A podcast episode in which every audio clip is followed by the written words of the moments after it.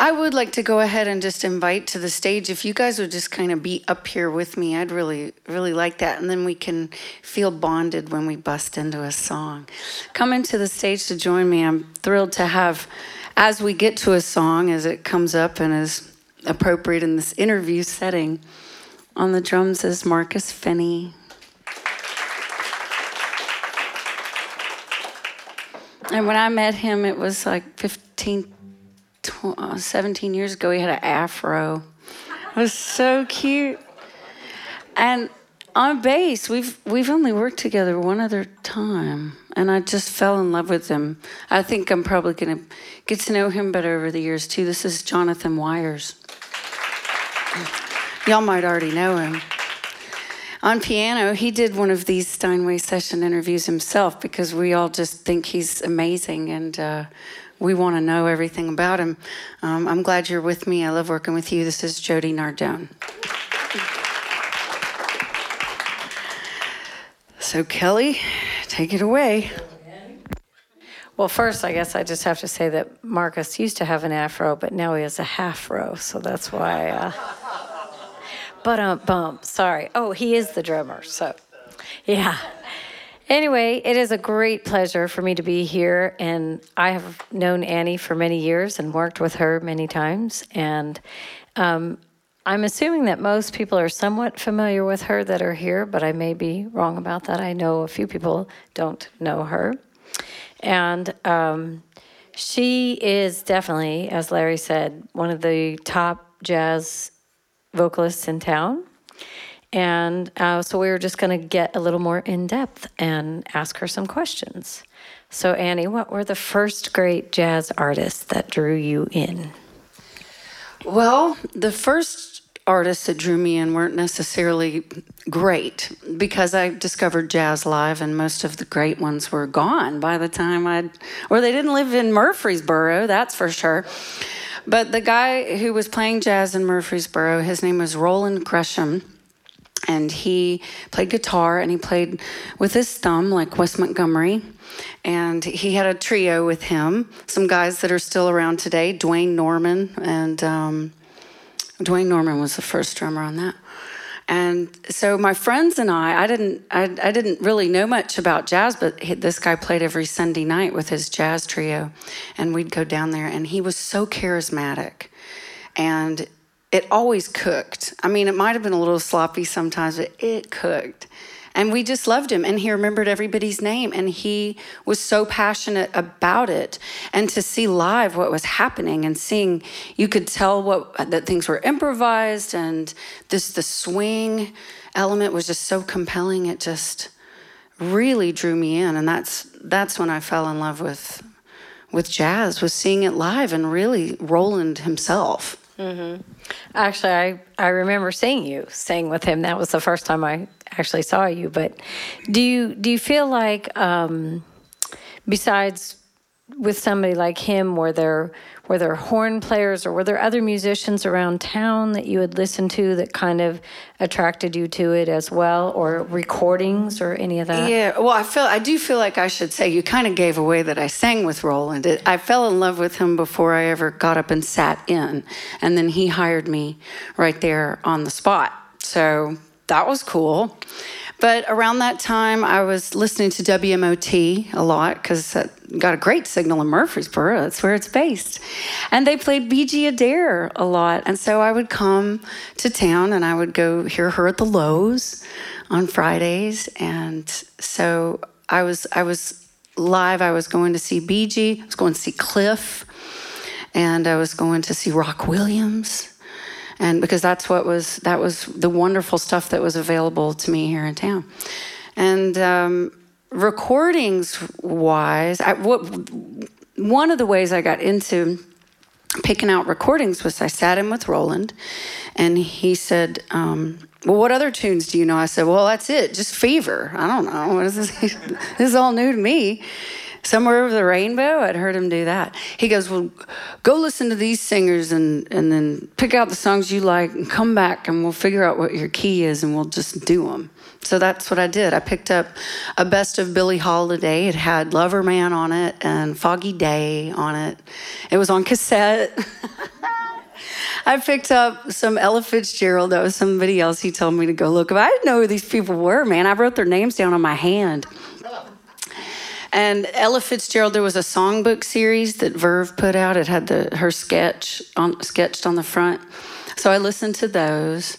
Um, you asked about recordings. Yeah, yeah. Well, and and I just was thinking about you know ways that he influenced you. I mean, Roland basically ended up being a mentor, really. Oh, definitely. Yeah, he did. And then soon after, Beegie became a mentor because I started sitting in with her, and she recommended some recordings that were pretty key to me too. Actually, um, Frank Sinatra, "Only the Lonely."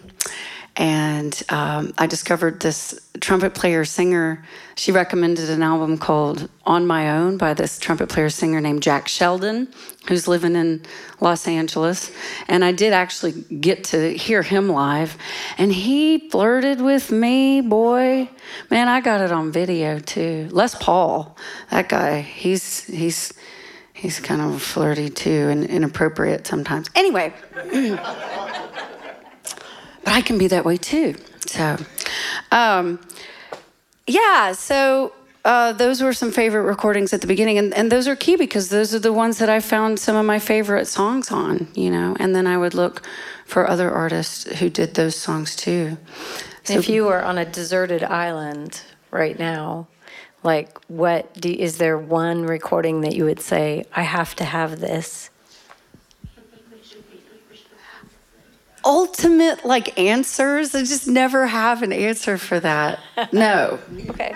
Well, that's fine, you know. So you were influenced by many singers, yeah. many musicians, and you don't have one specific. I mean, that's fine. Well, I did like okay, so this this I did I was living in sin with my boyfriend at the time, who was a drummer and a jazz fan, and uh, he had a, a, lot of jazz recordings. So, um, and he worked at this place called the Center for Popular Music at MTSU. So we could go in and dig around and watch videos before there was YouTube of all sorts of stuff.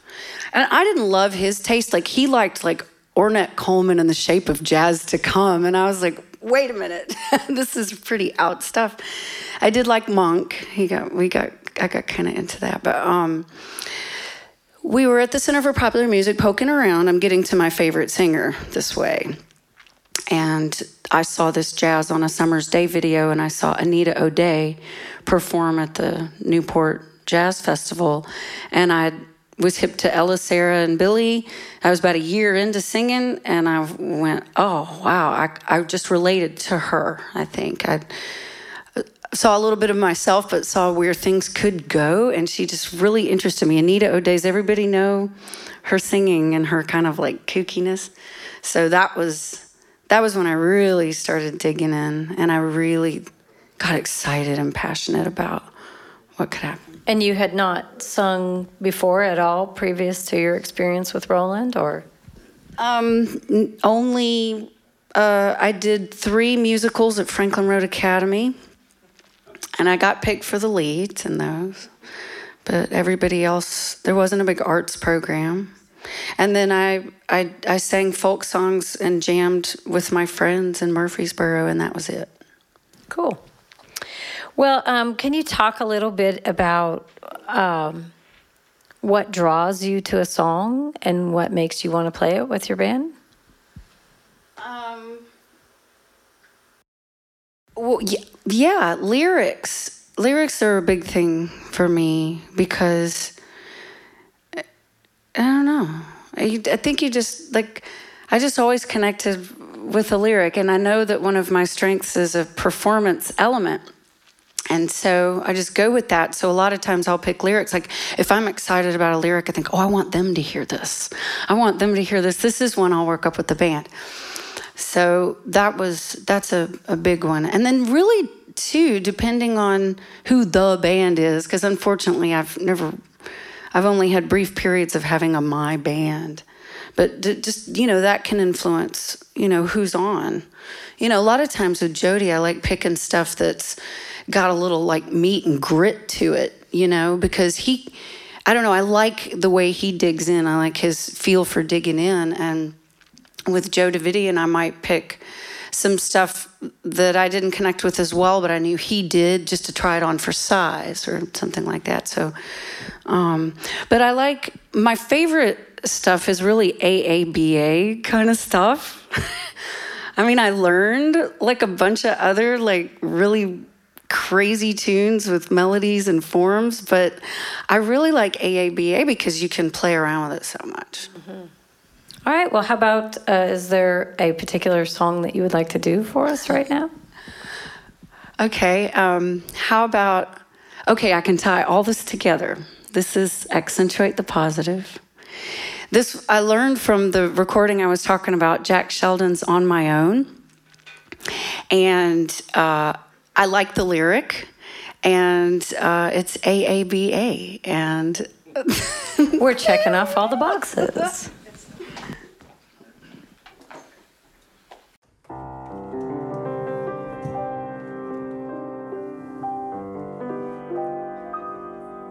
Gather round me, everybody. Gather round me while I preach some. I feel a sermon coming on me. The topic will be sin, and that's where I'm again. Well, if you want to hear my story, then settle back and just sit tight while I start reviewing the attitude of doing right. You got to accentuate the positive, eliminate the negative, latch on to the affirmative. Don't mess with Mr. In Between. You got to spread joy up to the maximum, bring gloom down to a minimum. Have faith or pandemonium, you're liable to walk upon the scene. To illustrate my last remark, Jonah in the whale, Noah in the ark. What did they do just when everything looked so dark? Hey, they said we better accentuate the positive, eliminate the negative, latch on to the affirmative. Don't mess with Mr. In Between.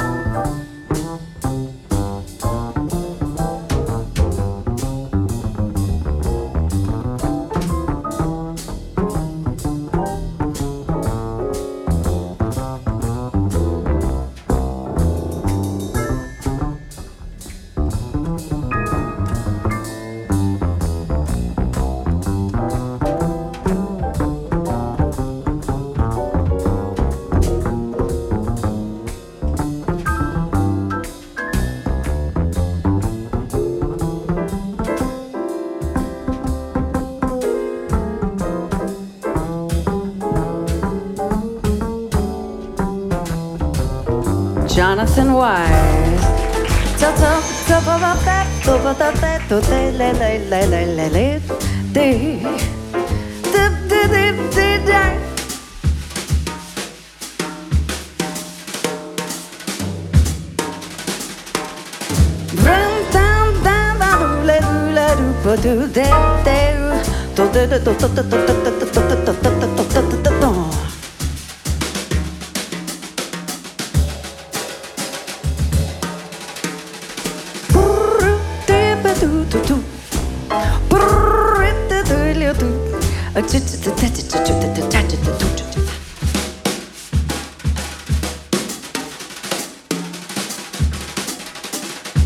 Dum dum dum dum dum bum bum bum bum bum.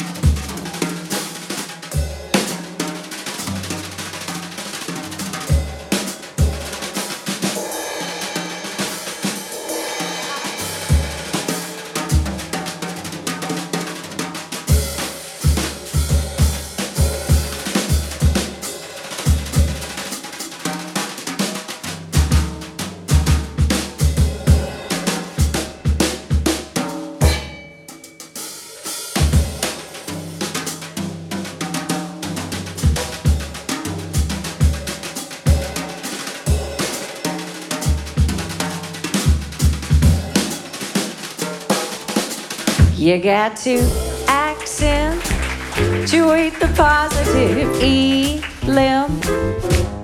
the negative, latch on to the affirmative. Don't mess with Mr. In Between. You've got to spread joy up to the maximum, bring gloom down to a minimum. Have faith or pandemonium to walk upon the scene to illustrate my last remark. Jonah Elowell, Noah and I. Am on What did they do just when everything looked so dire? Hey, man, they said we'd better accentuate the positive, eliminate eliminate the negative, latch on to the affirmative. Don't mess with Mr. In Between. No, don't mess with Mr. In Between. No, don't mess with the Mr. In Between. Oh, well, you leave him alone if you know what I mean.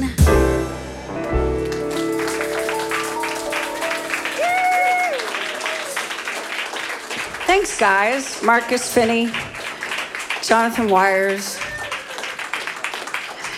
Jody Nardone.